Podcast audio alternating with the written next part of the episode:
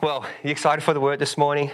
Well, as those who don't know, my name's Pastor Mark. My wife and I, Ellie, we planted Exchange Church uh, a little over three years ago, and it has been the best journey ever. Just meeting new people and, uh, you know, not being united on how we look, on how we sound, how we talk. There's a whole bunch of people from all over the world here, different races, different backgrounds, but we are united in his kingdom and in his cause. And so it's awesome to come together in the name of Jesus, not in the name of how I identify. I identify as a man of God. My identity is in him. And so it's exciting to come together and be part of this. Um, so I want to talk today about IQ, EQ, and SQ. The title of my message is being spiritually awake, spiritually aware, spiritually sensitive to what the Holy Spirit and God is doing in our lives. I feel like there are people, and especially in the area in which we live, the East Bay, we are heavily invested. In fact, we are trained to think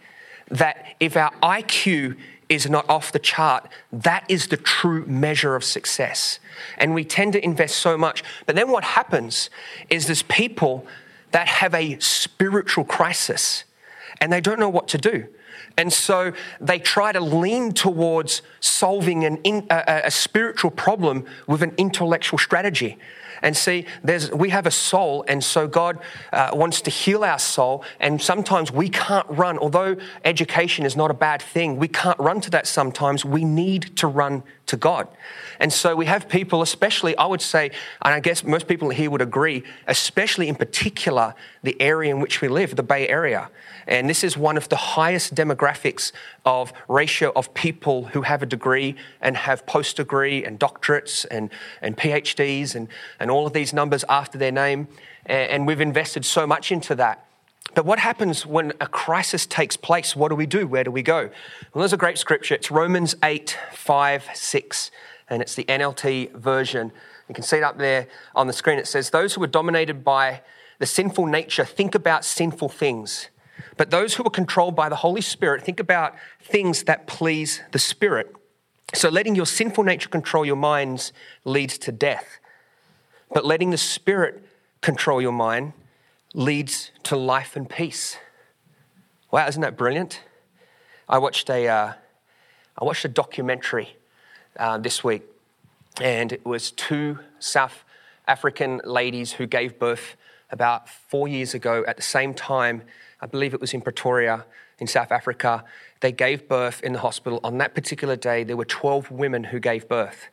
And two of the mothers had complications during the birth, and so they had to be taken away for a procedure to get them healthy, and that's what they did. And unfortunately, when they were getting treatment, the midwife accidentally switched the name tags on the child's identification on their little, uh, little charts. And so what happened is it didn't get discovered until four years later. This is a fresh case that's happening right now. In fact, the case has gone to the, one of the highest courts in the land. And so the two scenarios that are happening right now is, is one mother, although she is deeply in love with the child that she brought home, in her heart says, This is not my biological child. And so I need to give this child back. And although it must be, I mean, imagine having to do that would be absolutely hectic. And, the other mother is adamant in her position this is the child that I brought home this is my child, and is holding on. And so, this is the reason why it's gone to court. And I can't imagine, even begin to imagine, the emotional attachment that those mothers would have to those children. Emotions really matter. IQ, EQ, SQ. Your IQ, your intellectual quotation, you can see uh, here, uh, there's a slide with the definition. It says uh, numbers a number representing a person's reason, uh, reasoning ability as compared to the statistical norm or average for their age. That's my IQ. How smart I am. How, how smart I am able to retain, to understand, and to apply the information that I get. That is my intellectual quotation. And I believe that we should develop that. Amen. I believe sometimes I see Christians who go so far to the right and it's all spiritual, everything's spiritual, that if they just had a little bit of wisdom, they would be able to solve a problem straight away just like that. You know, I remember as a young youth pastor, maybe 20 years ago, We were praying for a particular area to have a breakthrough. God, reach those kids. We pray that they would come to youth. And we were praying for years. And then someone said, one of the young people actually said, Why don't you get a bus and go and pick them up? So we went and got a bus and went and picked them up. And then next thing you know, we had 20 or 40 kids from that particular area coming. We didn't need a spiritual breakthrough. We needed to rely on that intellectual uh, capacity. And so intellectual is a good thing, right? I just pray that at the foundation of what intellect you have is God. And I pray that at the foundation of your spiritualness is God. But we have these emotional things that take place that really challenge us. And I think emotions really do matter. They impact us and they persuade us. They cause us to think a certain way and live and act a certain way. And they can influence the way that we intellectually think and they can influence the way that we spiritually think because of what emotionally has happened. And so, a great definition of my EQ, we can put it up there on the screen, is one's ability to control the expression or suppression. How many people know that we can suppress our emotions of the different emotions we experience? And so, we deal with our emotions intellectually and we deal with them spiritually. You know, I've done things in my life that on the outside that seemed intellectually insane, but they were spiritually spot on. Have you ever been faced with that? Where your intellect is telling you to do something, but your spirit says, no, it's time to do this. You know, uh, I think I've also done things that are spiritually immature that we could have used a little bit of common sense. You know, so uh, uh, when I, Ellie and I, we, we, we were married. Um, our youth ministry in Australia was fantastic. Uh, we'd just bought a house and we just had a baby. And I really felt God say, Mark, it's time to quit. It's time to leave. That intellectually didn't make sense. And I didn't have a job lined up to go to. All I had was a word from God in my spirit that said, Mark, it's time to leave. Aren't you glad that the Holy Spirit still speaks to us today?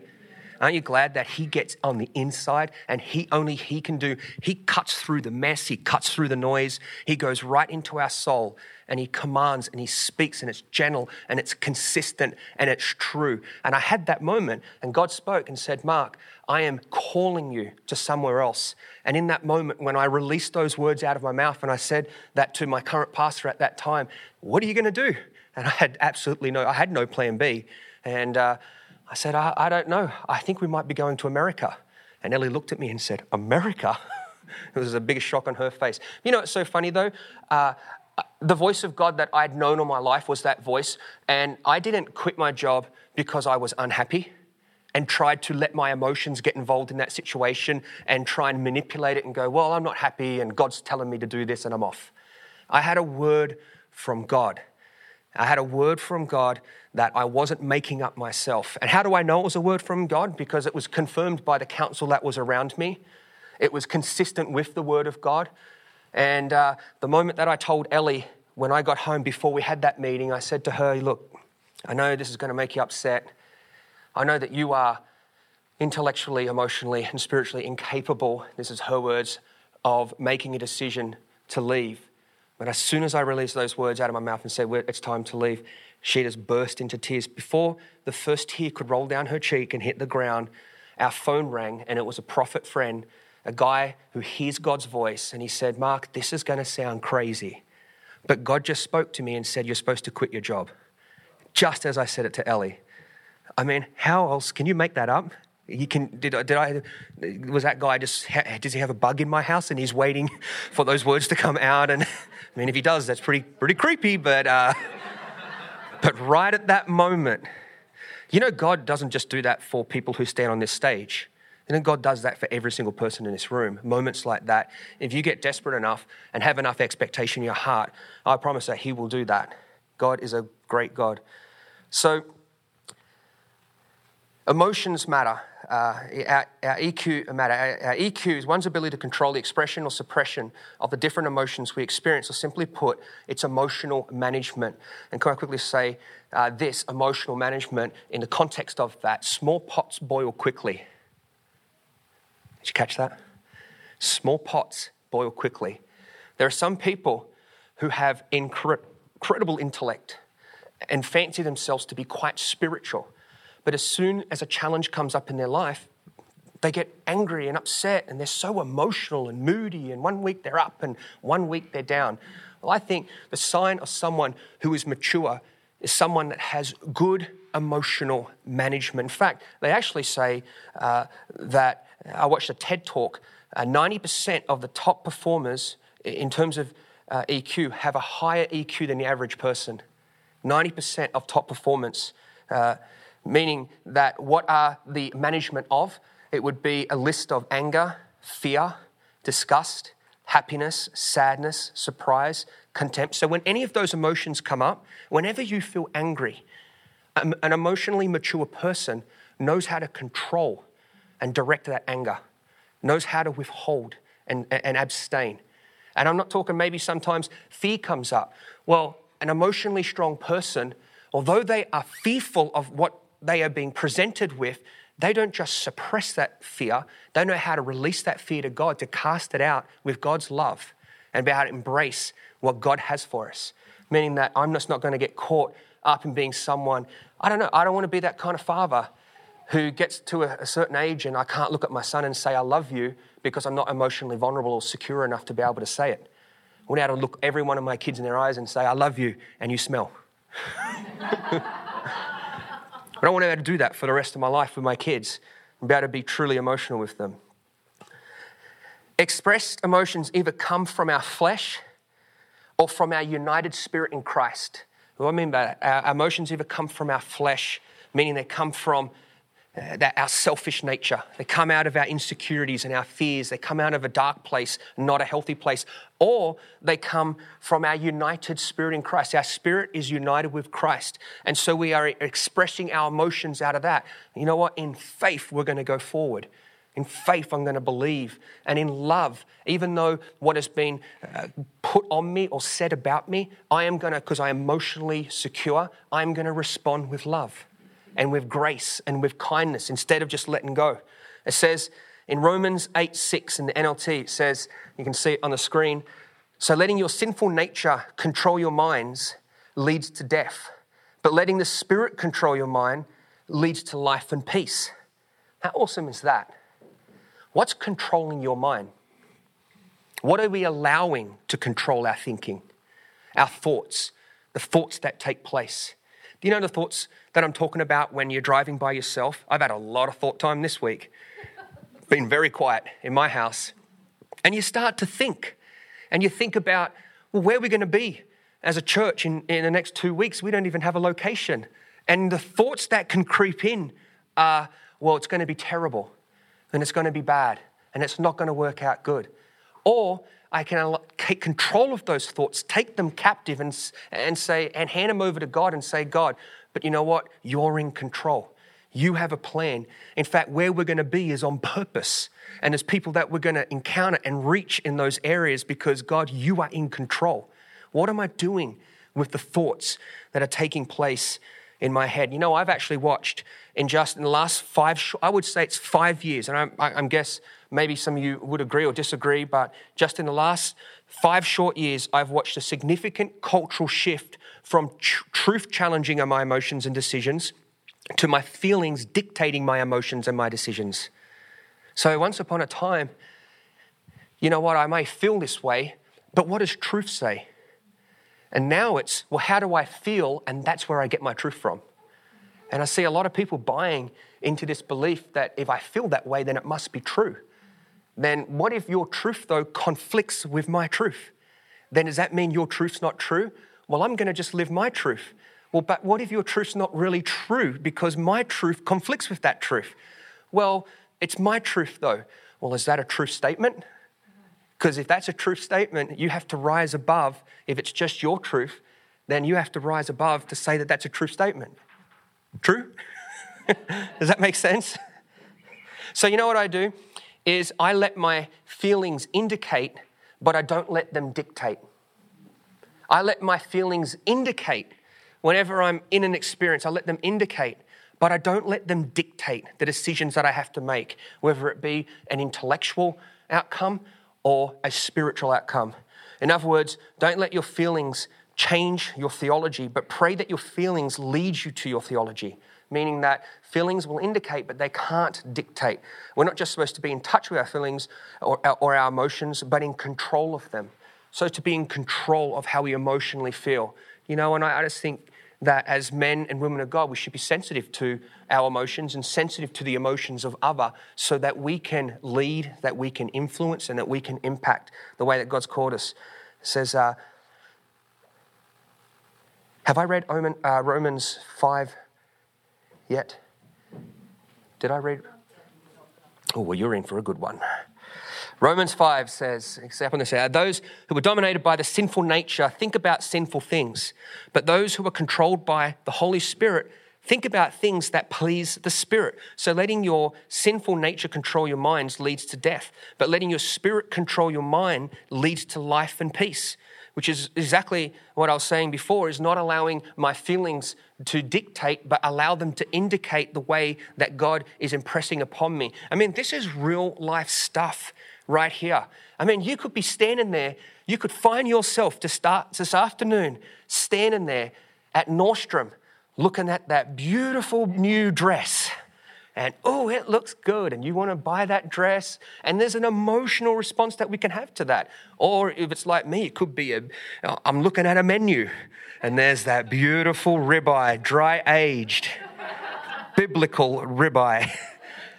and it brings out this emotion in me to make a decision. What am I saying is this is I don't let my emotions dictate, I let them indicate, but I have to rationale at the foundation of my intellect is God, at my IQ and the foundation of my spiritual quotation is God. SQ. Everybody say SQ. Are you receiving the word this morning? Is it getting into our hearts? Okay, SQ is the parts of life or your free will, and I've intentionally put that in there to be more precise, that has been surrendered to God by the evidence of obedience. What is my spiritual quotation? Is the parts of my life, or your free will, to be more precise, that has been surrendered to God through the evidence of obedience. Obedience is a test of surrender. Obedience is, it may be the test, but I'm saying it's a test, a test of surrender. My spiritual quotation. So I'm asking the question simply how do you know if you're spiritual? How do I, how do I know how spiritual I am as a Christian? How spiritually aware, how spiritually awake? Well, I feel like the evidence of that, that we should see in someone's life, is how surrendered they are to God. It's not how much they know. A mature Christian is not someone who's been a Christian for the longest. They might have knowledge, but if that knowledge is not applied and tested through obedience and surrender, then that doesn't necessarily mean that we're effective Christian. There are plenty of Christians that sit in church and are not doing anything for God, that know a lot about God.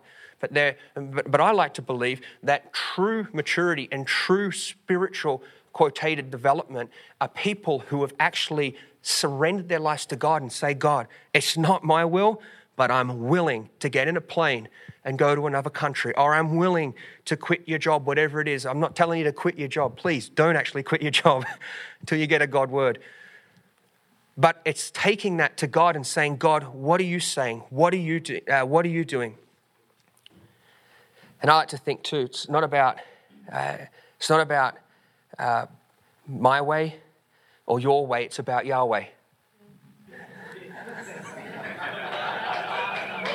Amen. If God says go and you say no, then I say whoa. Obedience is a test of surrender, right? And think about that. Think about that, what that meant for Jesus, how surrendered he was. He was surrendered all the way to the cross. That's how obedient he was. That's how he developed his spiritual quota- quotation. He just surrendered his free will. That, I mean, what is it to be a Christian? Just keep surrendering your free will. Less of me, more of you. I want more of you, God. I want you to use me. When I go out, every day belongs to Him. Some of us are at the point where Sundays belong to God, and that's totally where you're at in your stage of faith, and that's not being judgmental, and that just be in terms of your spiritual awareness right now. But as I grow in my relationship with God, the, each day I, I, I discover and realize that God actually wants part of my Monday. And, and, and, then, and then I realize on Tuesday, there's assignments that God has for me on, on Tuesday and Wednesday. And lo and behold, he's got, he gave me a day off on Thursday, but then there's something on Friday that he wants me to do. And I'm like, okay, God's got something that he wants me to do on Friday. And I'll never do that if I'm not surrendered. And it will never happen if I'm not obedient. And how do I know? Because God, the test is going to be if, I don't, if I'm not obedient, then I'm not surrendered. And, and, I can know a lot about God. I can get up here and probably, I've been reading the Bible for a lot of years. And I know a lot of scriptures, I know a lot of Bible verses, I listen to a lot of messages, but it all means absolutely nothing unless I'm actually doing something for God. I don't want to be an inactive, my God's alive, and I've got a mission from God. We've all got a mission and a responsibility from God to go and change people's lives. So have people uh, that are around us right now that are so heavily invested into IQ. It's an imbalance or an unbalance. And, and again, IQ is not bad. And I think sometimes the church has put a, a downer on, on IQ and it's all spiritual and we should all just be completely spiritual and, you know, and then they're almost no earthly good. And I'll say no. I think is that the foundation of your intellect is a foundation of God, and at the foundation of your spiritual is God. And I think people in our world are having into, they're having emotional crises, whether it be their kids are getting caught up in stuff that they wouldn't want their kids to be part of, no parent would believe for, and it's a crisis. And so what we do is we it's a spiritual crisis at the root. And so what do we do sometimes is we go and find someone who's even more intellectual than us and more qualified than us, and we try to solve it that way. But I believe that sometimes we're actually supposed to go to Jesus and say, Jesus, we need your help. We surrender. God, give us wisdom, give us insight, speak to us in a moment of worship. How many people believe that God can do more than we can do in just in a moment? Just like that, what God can do, He can turn a whole situation upside down. SQ. So, what if God says to you, like he did to Moses, hold up your staff with an estimated three million people behind him. Sometimes God says things that makes no intellectual sense. God said to Moses after he had led the Israelites out of captivity, he's got, it says in the Bible that there are 600,000 men. You double that with women, you're looking at 1.2. And then if you add about 17 kids per family back in that day, not really, but probably, You're looking at about 3 million people, and that's a, a guesstimated guess, but 3 million people, and they've now come to the, the, the, the Red Sea and they're standing there. What are they supposed to do? And, and everyone's looking to Moses, going, What on earth are we supposed to do? And God says, Lift up your staff. And that's, I mean, he must have looked like a crazy man. Are you kidding me? Lift up a staff? And that's going to bring a breakthrough. That's of all the things. I would be like, all right, who here knows how to build a boat? Who here knows how to sail? Um, who can swim? Anybody got any swimmers here? All right, I'm looking at strategies and I'm looking to the left and I'm looking to the right. There's nowhere to go. What does God say? Lift up a staff. You know, some of you are in a situation right now and God is going to tell you to lift up a staff lift up a staff at that situation, and God is going to do the miraculous above and beyond that you could ever hope for or dream for because God, our God, is a God of miracles. I'm not going to get trapped into this place. It doesn't make intellectual sense. You know, I, I think of Gideon. He's about to go into war, and he's got 22,000 men. And God says, You know what? I want to make sure that you don't get any credit for this. So let's get rid of all of your men except 300. That's crazy talk. 300. What kind of a strategy? Imagine as a, as a businessman today sitting before a venture capitalist and saying, I've got no idea what I'm doing here today, and I've got no plan, but God said to me to lift up my staff. you know, God tells people throughout history to do crazy things like that. And for Ellie and I, when we made that decision to step out in faith, I mean, we stepped out in faith from living in Houston, Texas. We had job security and, and they had great air conditioning at the church. And, uh, It, it, in fact, they had a whole floor dedicated to the youth ministry, and, and uh, it, it, was, it was set and forget. It was brilliant. But God says, lift up your staff. You're moving to San Francisco. But we don't know anybody there. Well, I didn't, so? but God, how are we going to afford to live? That's the most expensive city in the world right now. So? And God just kept on pressing into our soul. And what happens? Here we now stand with church of a couple of hundred people soldiering on, and God is doing has done amazing stuff over this last three years. In and, and the treasure is what God did in people's lives. It's not how big the church becomes; it's how big God is in people's hearts. And we're seeing people encounter Jesus in a real way. And I pray if we just all grow a little bit in our relationship with God, that would be the treasure, wouldn't it? And I pray that we would be a church that's effective, impactful, and changing people's lives. In fact, we are a church that's impacting people's lives right now.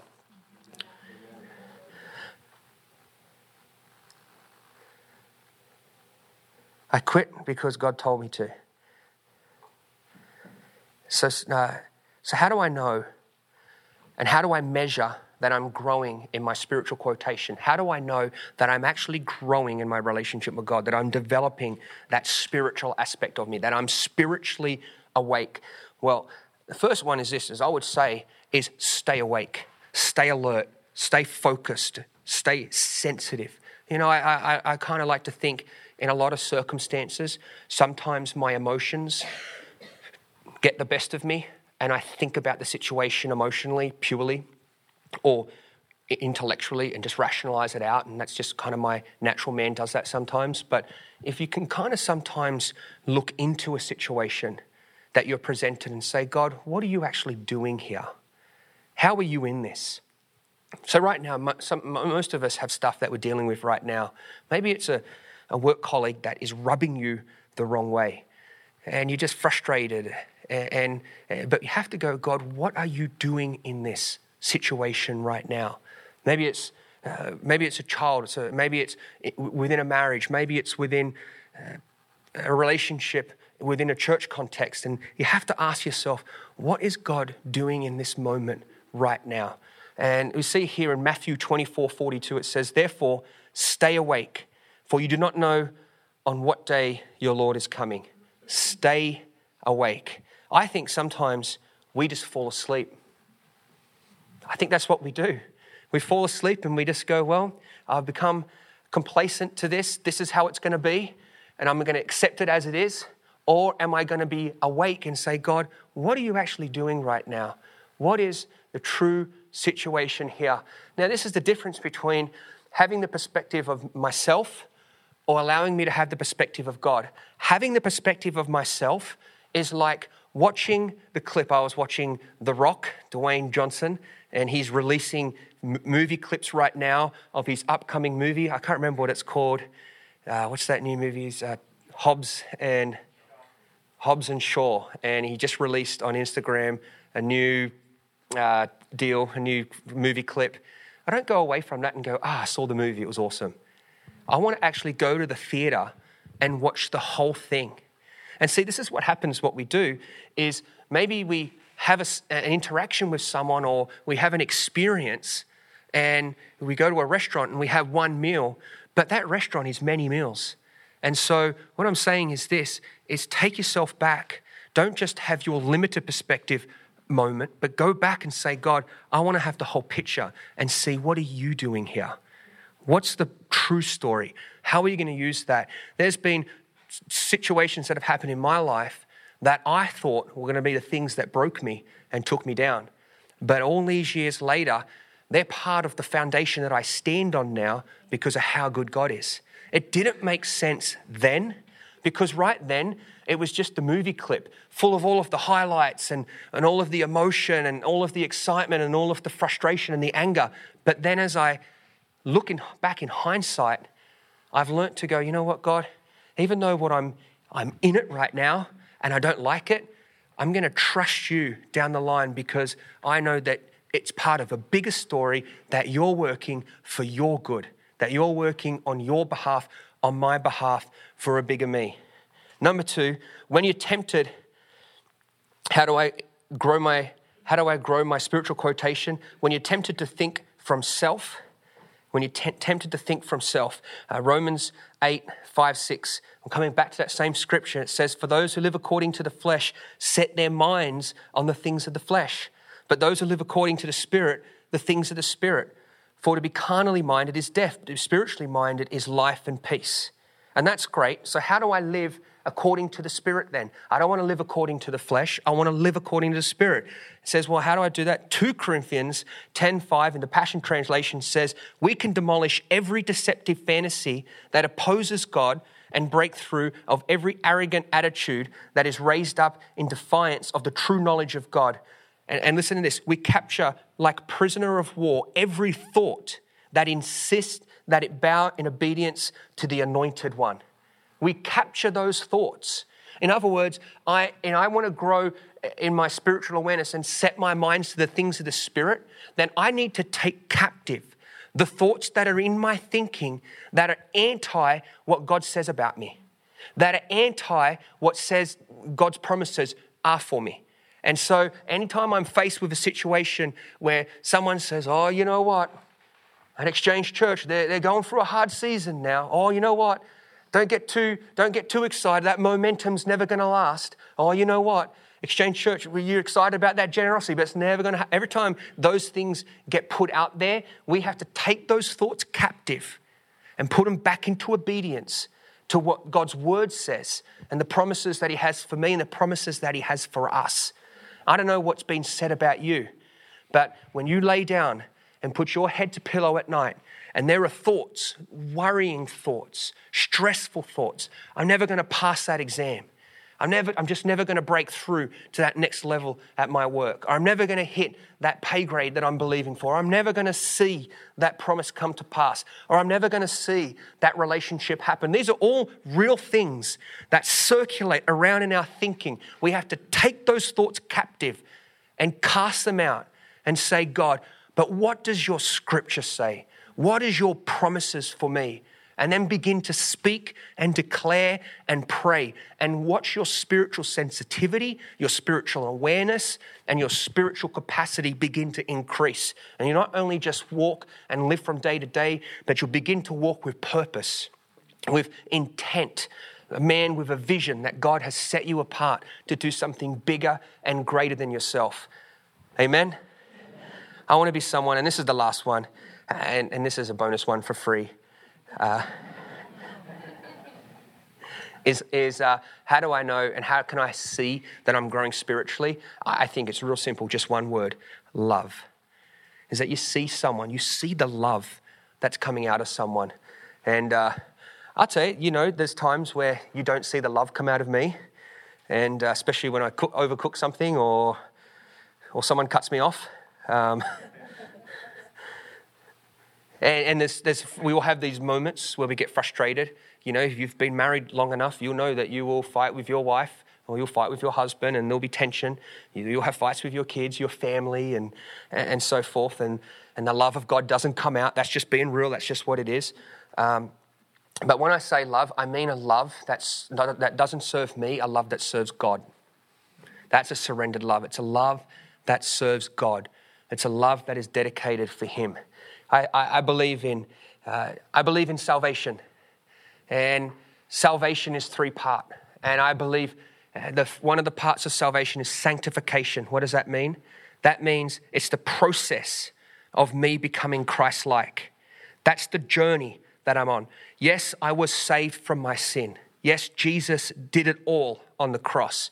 But that doesn't mean that I am still a work in progress. You just have to ask my wife there's still things that God is doing in me. There's still things that God is doing in you right now. You do not have a complete revelation of God. God is still revealing, He's still speaking. This is the process of sanctification, becoming Christ like. Yes, my spirit is united with His, but I'm still on that journey. And therefore, I believe obedience is the test, uh, but love is the expression of it. And so here I am on this journey and I'm becoming Christ like. So I want to, in that sanctification process, becoming Christ like, that means I should become more loving, more gracious, more kind, not because of an outside in effort, but an inside out job. God did it in my heart, and naturally the love of God came out. Amen? I, just want to, I'll finish with this. I just want to say this, and I, and I think this is really important, is I think, I think we've been caught up so often in fair versus a fair mentality versus a grace mentality. And I've spoken about this before, but I just really feel to hit on this right now, just in this moment. Fair is you get what you deserve, but grace is you get what you don't deserve. And I believe there's some people who've fallen into a mentality of fairness thinking, I don't deserve the grace of God. And you're right, you don't. But that's the definition of grace, is getting what you don't deserve. You don't deserve the love of God today. But you know what? I've been working so hard to earn it and get it. I've been so good. Well, no one is good but God. No one is perfect but Jesus. And so, because of that thinking of fairness, we exclude or cut ourselves off because we don't feel worthy enough, we don't feel valued enough, or we don't feel recognized. We feel like we have to hide and, and, shut that down. But no, grace is not because of what you did, it's because of what Jesus did. Grace is a free gift from God. But, but hang on a minute. Cool, I got you. But that would make me a hypocrite, though, because I'm going to go from this place and I'm still going to sin again. Yeah, but your sin is no match for His grace. And His grace is sufficient. His grace covers a multitude of sin. His grace did it all. And so, even though you will probably sin again when you leave this room, and what you would potentially call yourself a hypocrite because of that, so I don't know how valuable my true repentance is. Well, I want to ask you this question What's greater, a greater force in this universe, hypocrisy or grace? What's the greater force? Hypocrisy? What power does hypocrisy have in the presence of God? Absolutely no power, no authority. It is the grace and the love of God that enables us to do what God's called us to do. And this is really good news this morning. Why? is because a relationship with God is not a moral pursuit of Him. It's not, I've got to do good. It's you become good in Him. And so when Jesus changes your life, the good stuff comes out of you because you're excited to do it out of an overflow of love, of the love and the grace that you've experienced. And that's where it flows from. But if you're in this battle of trying to quit doing this, and, this, and you're battling this label that's been put on you. You're this and you need to overcome that. that. That's not your battle. Your battle is to receive the love and the grace of God. To say, God, you know what? I surrender. I surrender and I give it over to you and I allow your grace to do what only your grace can do. How gracious is our God? How good is our God?